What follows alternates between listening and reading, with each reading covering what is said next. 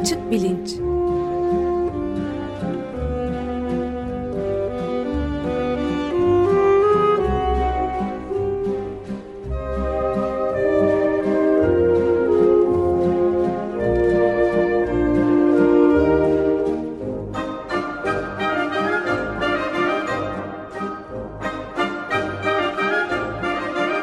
Güven Güzeldere ile bilim ve felsefe sohbetleri.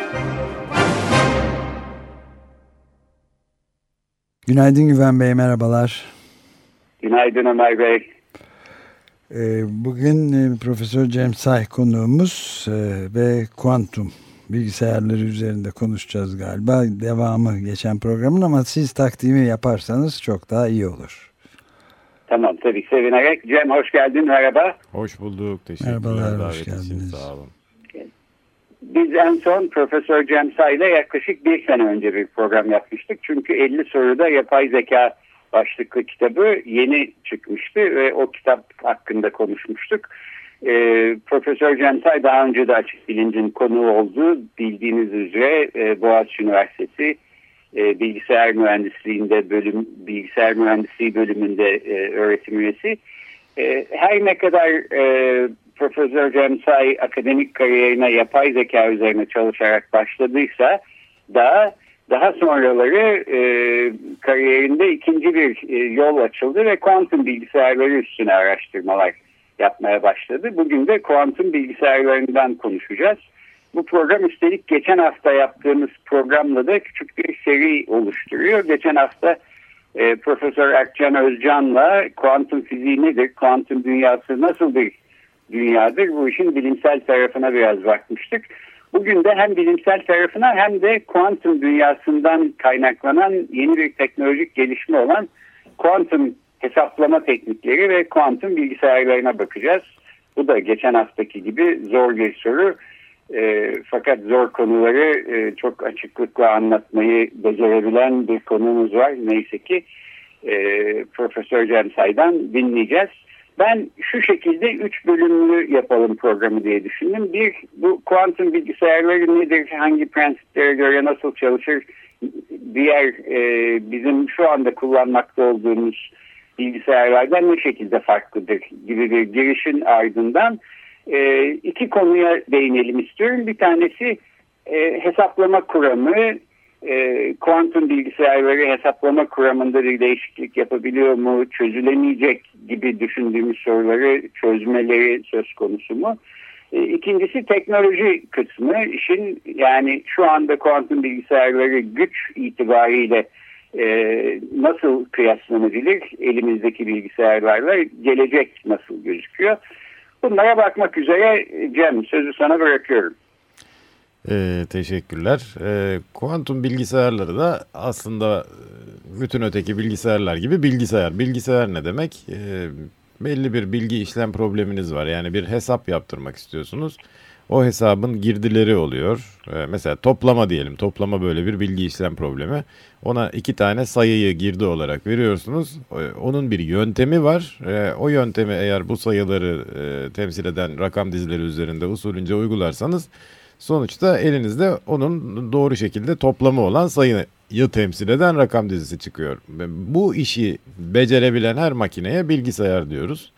E, kuantum bilgisayarının öteki bilgisayarlarımızdan farkı e, geçen haftada e, Erkcan Hoca'nın çok güzel anlattığı gibi kuantum fiziğinin e, klasik fizikten bizim alışık olduğumuz e, her gün e, yaşadığımız fizikten olan farkı küçük parçacıkların e, maddeyi oluşturan mini mini parçacıklar e, biz insanların e, hani bir metre civarındaki boyutlarda e, alıştığımız e, şeyler gibi tam davranmıyorlar. Enteresan öyle bir doğanın özelliği var. E, mesela e, kabaca söylersek e, aynı elektron aynı anda birden fazla yerde olabiliyor.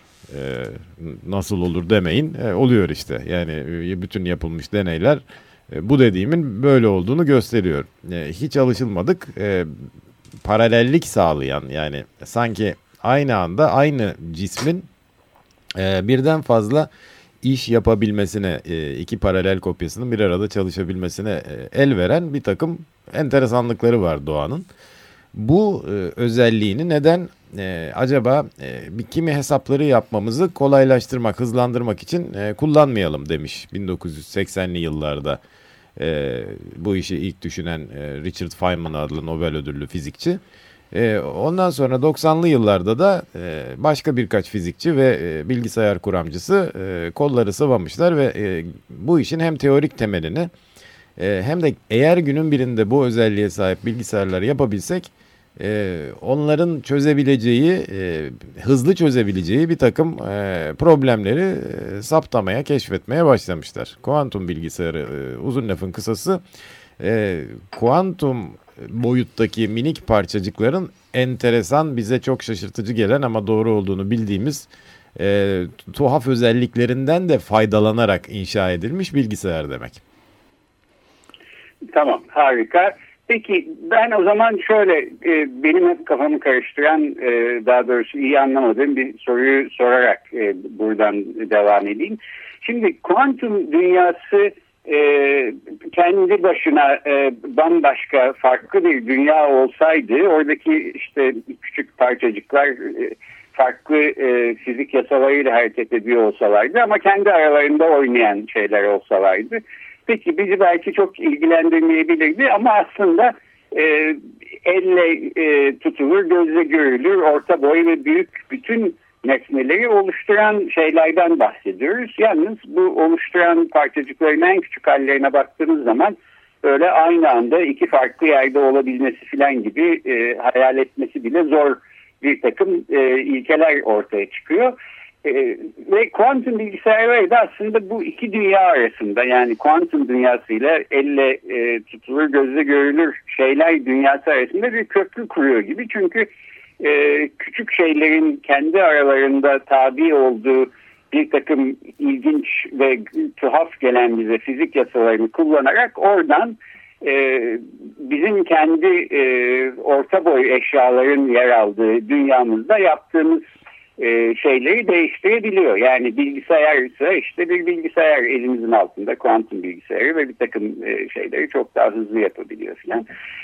Şu, anlamadığım kısmı fakat şu, şimdi bu e, kuantum bitleri ya da bir nesne aynı anda birden e, farklı iki yerde olabiliyorsa ya da birbirinden farklı birbirine zıt iki değere aynı anda sahip olabiliyorsa bunları bir şekilde e, evcilleştirip elimizin altında tutarlı bir halde kullanabilir e, olmamız lazım bir bilgisayarı inşa etmek için. Benim herhalde en anlamadığım şey bu. Yani halk diliyle söyleyecek olsak bu kuantum bitleri e, hani kaşı gözü ayrı oynayan e, nesneler belki diyebiliriz. Durum buyken e, bunlardan tutarlı e, sonuç almak ve tutarlı sonuç alacak bilgisayarlar inşa etmek e, çok zor bir iş değil mi? Bu nasıl oluyor? Evet çok zor bir iş. Zaten e, en rahatsız edici hani kuantum fiziğinin matematiğini öğrendikten sonra bile insanı rahatsız etmeye devam eden e, konusuna e, temas ettin. E, ve fizikçiler hak, hala buna kendi kendilerini e, tatmin edecek e, bir e, yanıt bulduklarından çok emin değiller. Yani bir e, şeyleri var. E, geçen hafta Erkan Hoca'nın bahsettiği İngilizcesi decoherence olan bu olayın yani küçük e, parçacıklarda oluşan bu büyünün e, daha büyük ölçeklere baktığımız zaman artık o e, büyülü özelliğini e, hiç görmememiz olayının e, son 20-30 yılda geliştirmeye çalıştıkları bir açıklaması var. E, ama e, şimdi e, burada masaya yatırmayalım o açıklamayı. Yalnız genel e, hani lise fizik bilgisi e, olan insanların e, bunu kavraması için şöyle bir e, e, önerim olabilir. E, hiç kuantum fiziği icat edilmeden önce de böyle bir sorun vardı. Yani küçücük minicik parçacıklardan oluştuğunu biliyorduk mesela gazların ya da işte bütün e, e, katı cisimlerin. E, ve o küçük parçacıkların dünyasında mesela sürtünme diye bir şey yok. Mesela e, zamanda geri çeksek e, küçük parçacıkların bilardo e, topları gibi birbirine e, çarpışmasını o filmi izlesek hiçbir e, tuhaflık görmüyoruz. Oysa büyük parçacıkların dünyasında e, zamanın bir yönü var. Yani mesela bir top yerde yuvarlanarak gidiyor ama sürtünme yüzünden duruyor. Hiçbir zaman duran bir top tekrardan kendi kendine e, yürümüyor. Oysa neden böyle oluyor? Küçükler dünyasında bu yoksa büyükler dünyasında bu niye çıkıyor? Bu da yani gördüğün gibi e, fizikçileri e, bu e, küçük büyük ayrımı o açıdan da meşgul etmiş bir şey. Onun çözümünü bulmuşlar. E, kuantum olanının da herkesi tatmin edecek bir açıklamasını bulurlar diye ümit ediyorum. O, ama dediğin soru yani teknik soru. Bu e, minikcik elektronların bu özelliğini e, bozulmadan e, kendi hesaplama amaçlarımız için faydaya dönüştürebilmemiz e, zor. Çünkü onlar başka e, şeylerle itiştikleri, kakıştıkları, değdikleri zaman bu özellikleri kayboluyor. O yüzden onların e, tabiri caizse çok çok iyi yalıtılmış olmaları, işte müthiş soğuk e, ortamlarda bulunmaları veya buna benzer çeşitli e, birbirinden farklı yalıtım e, teknikleriyle hatadan yani başka e, parçacıklarla e, tokuşup e, özelliklerini, büyülerini kaybetmelerinden e, e, sakınılmaları gerekiyor. Zaten o yüzden de kuantum bilgisayarını yapmak bugünlerde bu kadar zor ve zaten o yüzden hani 70 bit e, cik e, belleği olan bir kuantum bilgisayarı yaptığımızda seviniyoruz. Peki ben de bir evet, küçük ama şey söyleyeyim. Bir zaman bu kuantum bilgisayarları müthiş bir performans e, ivmesi gösteriyor diye anlıyorum. O konuya üçüncü bölümde gelelim teknoloji kısmında. Şimdi biraz hesaplama kuramında kuantum bilgisayarları ya da kuantum hesaplama bir devrim yarattı mı? Ee, ta Alan Turing'in zamanında eski bir programda da bahsetmiştik. Ee, ortaya koyduğu hesaplama prensiplerini e, yıkacak ya da e, işte çözülemez diye düşündüğümüz problemleri çözecek türde bir e, gelişme söz konusu mu kuantum bilgisayarları sayesinde?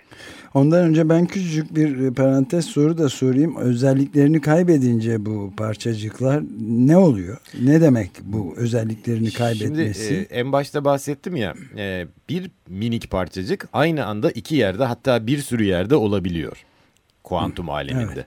Oysa şu masamızın üstündeki bardak aynı anda sadece bir yerde olabiliyor. Evet. Özelliğini kaybetmek e, derken bu e, istenmeyen e, yani mesela yalıtım sorunu yüzünden e, yeterince iyi yalıtanmadıysak o e, parçacık da maalesef e, tıpkı bu bardak gibi aynı anda sadece bir yerde olabilir hale geliyor ve biz onu e, hesaplamayı daha hızlı yapmak için o birçok yerde olma özelliğini kullanmak istiyorduk. Onu e, kullanamaz oluyoruz. Oluyor. Tamam. Şimdi güvenin sorusuna gelelim. Evet.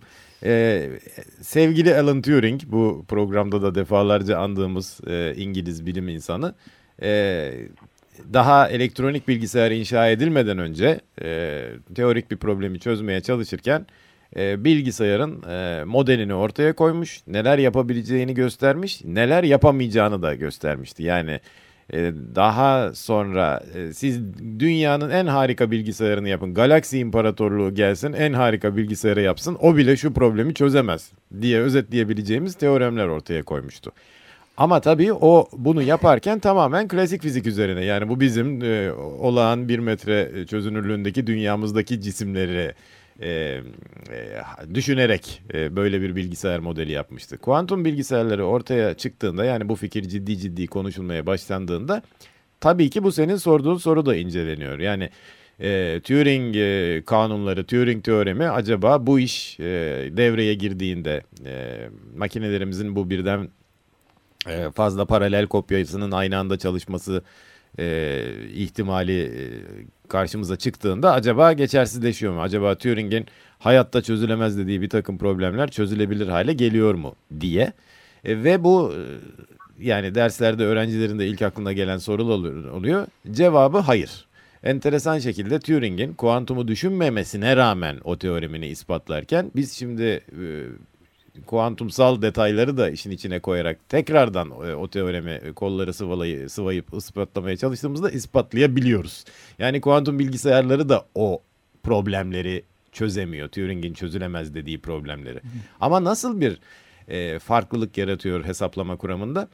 E, hesaplama kuramı sadece Turing'in dediği gibi çözülebilir problemler, çözülemez problemler diye ikiye ayırmıyor problemleri.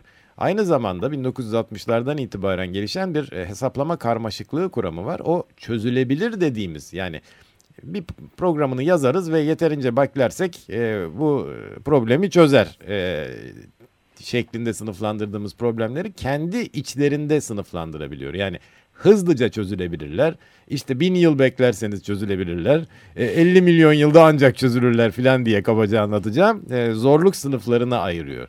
Kuantum e, bilgisayarlarının ilginçliği şu. Öyle görünüyor ki daha bu açık bir problem ve kesin bir cevabımız yok buna ama öyle sanıyoruz ki e, bazı klasik bilgisayarların binlerce yıl e, gereksineceği problemleri kuantum bilgisayarıyla hızlı çözebiliyoruz. Öyle öyle görünüyor. Yani şöyle söyleyeyim.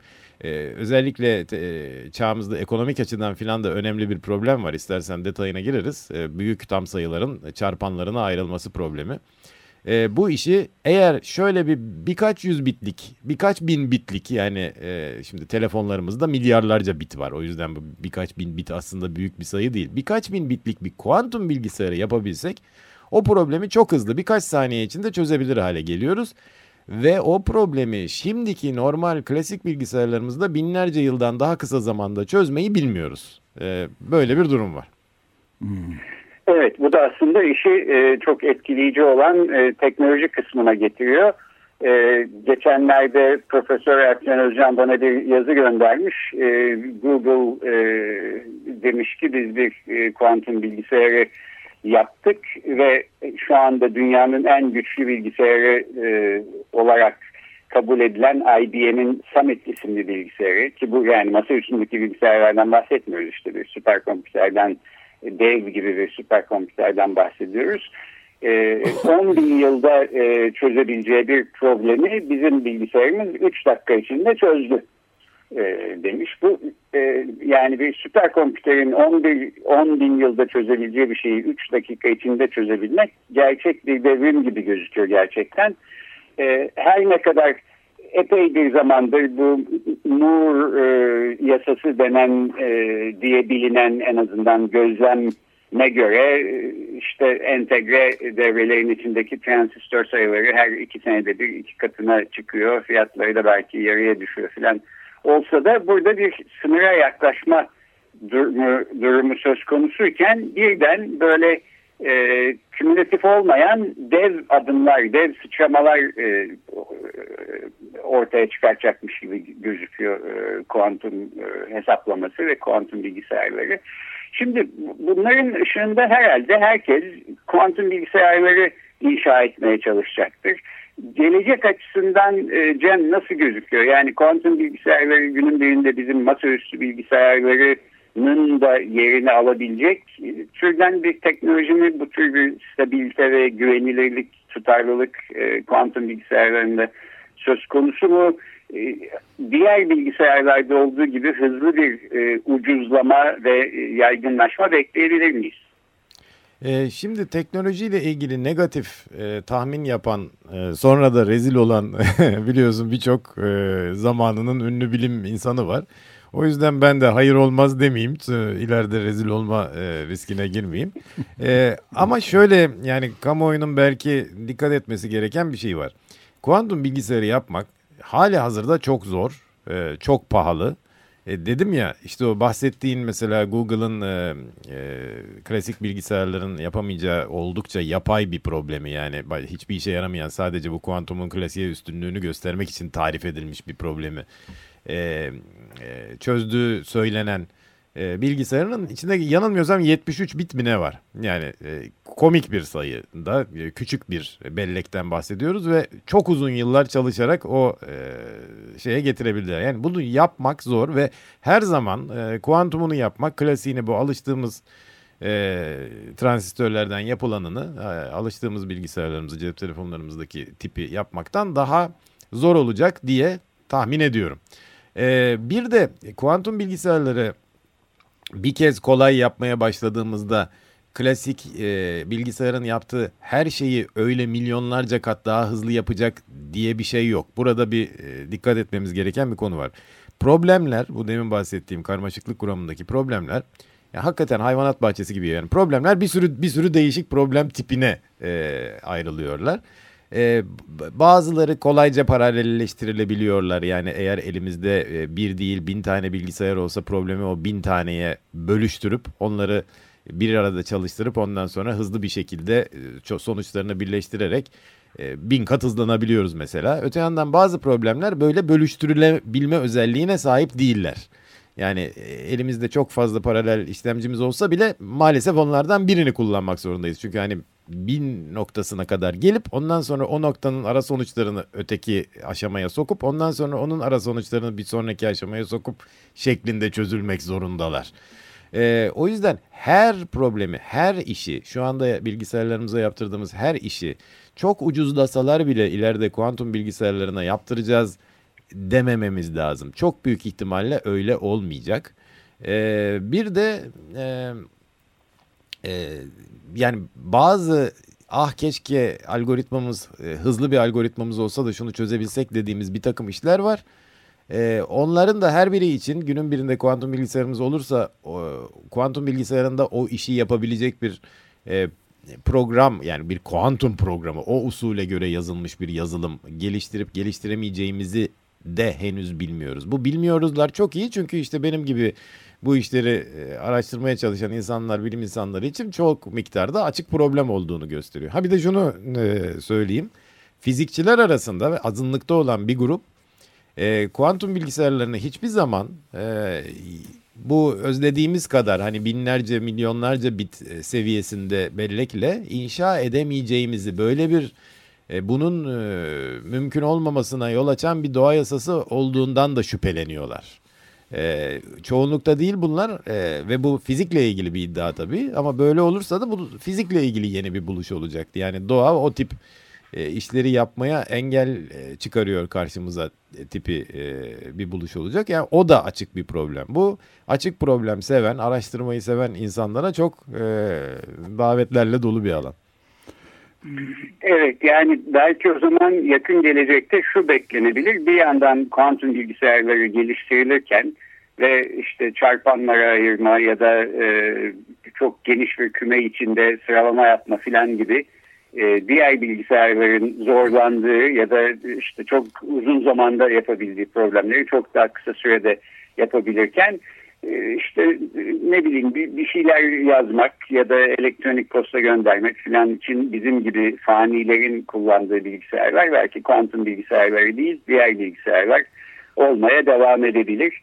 Ee, biz insanların da bilişsel açıdan bir takım kısıtlamaları var sonuçta. Yani elimizde e, şimdiki bilgisayarlardan bin kat daha hızlı kelime işlemleme yapabilen bir bilgisayar da olsa bizim yine bir elektronik posta yazma hızımız e, çok daha fazla değişmeyebiliyor. E, peki son olarak Cem senin kendi yaptığın çalışmalar var kuantum hesaplama konusunda ve orada bir takım yeni bulgular da ortaya koyuyorsun. Biraz bunlara değinerek yani bu alanda bir bilgisayar bilimcinin yaptığı çalışmalar ne yöne doğru evriliyor ee, hem bundan da bahsetmiş e, olarak programı öyle e, kapatsak.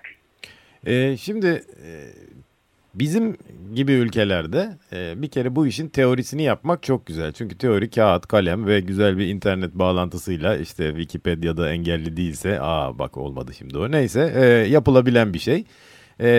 Donanımını yapmak çok daha zor çünkü... e, bildiğin gibi işte e, milyon milyon dolarlık e, teçhizat lazım. E, resmen hani fizik problemleri çözmek lazım filan. O yüzden ben matematiğine bakıyorum, teorisine bakıyorum bu işin. Bir doktora öğrencimle Abuzer Yakar Yılmaz şimdi mezun oldu artık Letonya'da Riga Üniversitesi'nde çalışıyor. Onunla birlikte sonlu bellekli makineler dediğimiz bir e, cinsi var e, Turing makinelerinin en en e, kısıtlı yani en küçük e, tip kuantum bilgisayarları neler yapabilir neler yapamaz konusuna eğildik. E, demin de bahsettiğim gibi bu konuda hala e, yani kuantum bilgisayarları şunu yapabilir ama klasik bilgisayarlar bunu yapamaz tipinden e, teoremler tam olarak e, da ispatlanabilmiş değil. E, ama problemi küçülterek yani e, makinenin en en küçük sürümünü inceleyerek belki ispat e, sorununu kolaylaştırırız diye düşündük ve hakikaten e, öyle oluyor. E, yani bu tip e, bahsettiğim anlamda çok çok küçük belleğli kuantum bilgisayarlarının neler yapabileceğine ve daha çok da neler yapamayacağına ilişkin e, bir takım teoremler gösterdik. Yani onların güçleriyle ilgili bir takım sınırlar olduğunu gösterdik. Teoricilerin çok yaptığı bir takım e, senaryolar e, kurduk. Yani benim bir kuantum bilgisayarım olsa siz beni aslında inanmadığım bir şeye ikna etmeye çalışıyor olsanız bana nasıl bir mesaj yollarsınız ve ben e, bilgisayarımla işte kuantum özelliklerimi kullanarak onu nasıl e, analiz ederim. Sizin yalanınız varsa nasıl yakalarım ya da doğru söylediyseniz ona nasıl ikna olurum e, şeklinden e, analizler yaptık. Burada bir bir dizi e, küçük bellekli kuantum bilgisayarlarının e, gücü ve güçsüzlüğüyle ilgili teoremler ispatladık. E, işte ilgili ilgilenenler benim ya da Abuzer'in web sitelerinden e, teknik e, çalışmalarımızı inceleyebilir. Ben de ee, bir tamam, minicik ben de... bir soru da ben çok küçük bitme, bitti de zaten programın süresi ama çok kısa evet, bir şey sorayım lütfen. Ee, yani e, dünyanın önde gelen e, bilim insanlarından oluşan bu ulus, e, hükümetler iklim değişikliği paneli e, kimyacılar, atmosfer bilimciler filan çok kısa bir e, süre zamanımız kaldığını eğer iklim değişikliği ile ilgili çok ciddi tedbirler alınmazsa fosil yakıtlar konusunda diyor. Kuantum e, bilgisayarın geliştirilmesi için e, geliştirilebileceğine ilişkin süre tahmini ne kadar? Ha, e, yani kuantum bilgisayar geliştirildikten sonra iklim değişikliğini çözemeyeceği için aslında e, geliştirilemeyebilir zaman olmayabilir. Ha, anladım. e, işte onu e, kötü iklimde yaşayan klasik bilgisayar e, robotlar yaparak onlara devredebiliriz. Biz gittikten sonra da onlar çalışmaya devam. Yani e, dediğim gibi e, bu iş 100 yıldan önce olmaz deyip rezil olan birçok e, insan var mesela işte uçağın icadı falan hep böyle negatif şeylerden birkaç yıl sonra olmuş. O yüzden o konuda kesin e, konuşmak istemiyorum ama şu vardığımız e, 70 bitlik aşama mesela o e, 15-20 yıl önce 7 bitten filan bahsediyorduk.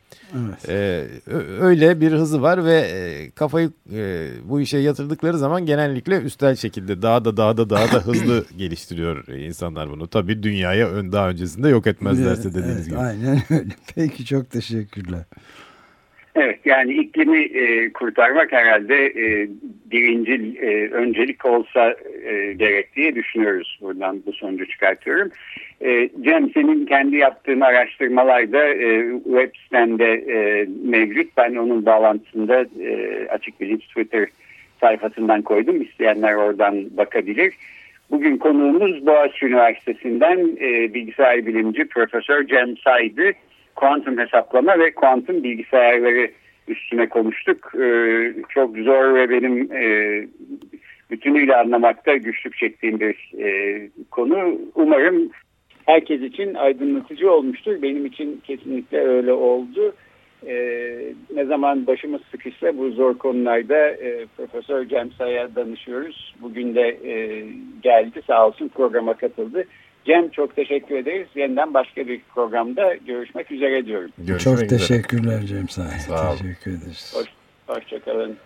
Bu şekilde de programı bitiriyoruz. Hoşçakalın.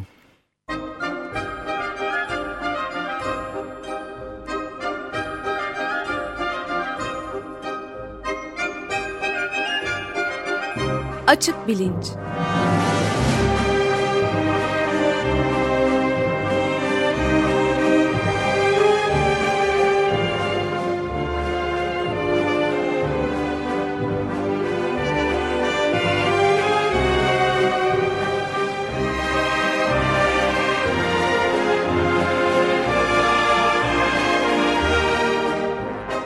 Güven Güzeldere ile bilim ve felsefe sohbetleri.